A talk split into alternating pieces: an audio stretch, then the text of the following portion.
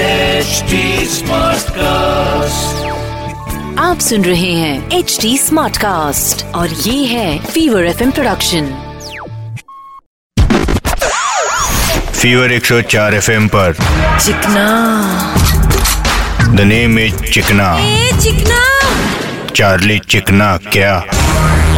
बोले तो छोटे जापान के एक ट्रेन ने स्पीड का वर्ल्ड रिकॉर्ड तोड़ दिया क्या रिकॉर्ड भाई 600 किलोमीटर पर आवर की स्पीड में उसको टेस्टिंग किया आयला 600 किलोमीटर प्रति घंटे की गति शॉलेट अपनी इंडिया की ट्रेन की स्पीड क्या है अपने ट्रेन की स्पीड होती है छोटे 100 से 120 और भाई लोकल ट्रेन की तो बैलगाड़ी जैसी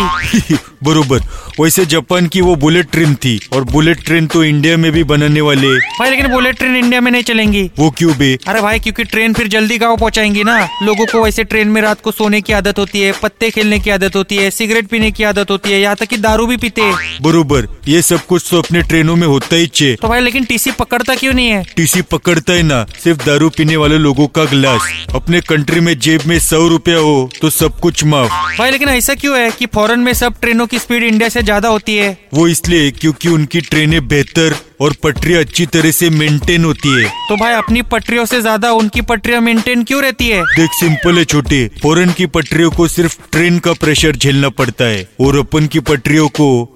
ट्रेन के प्रेशर के साथ साथ आदमियों का मॉर्निंग प्रेशर भी झेलना पड़ता है ना छी अरे गधो प्लेटफॉर्म पर स्पीटिंग और पटरियों पर सिटिंग प्लीज बंद करो चिकना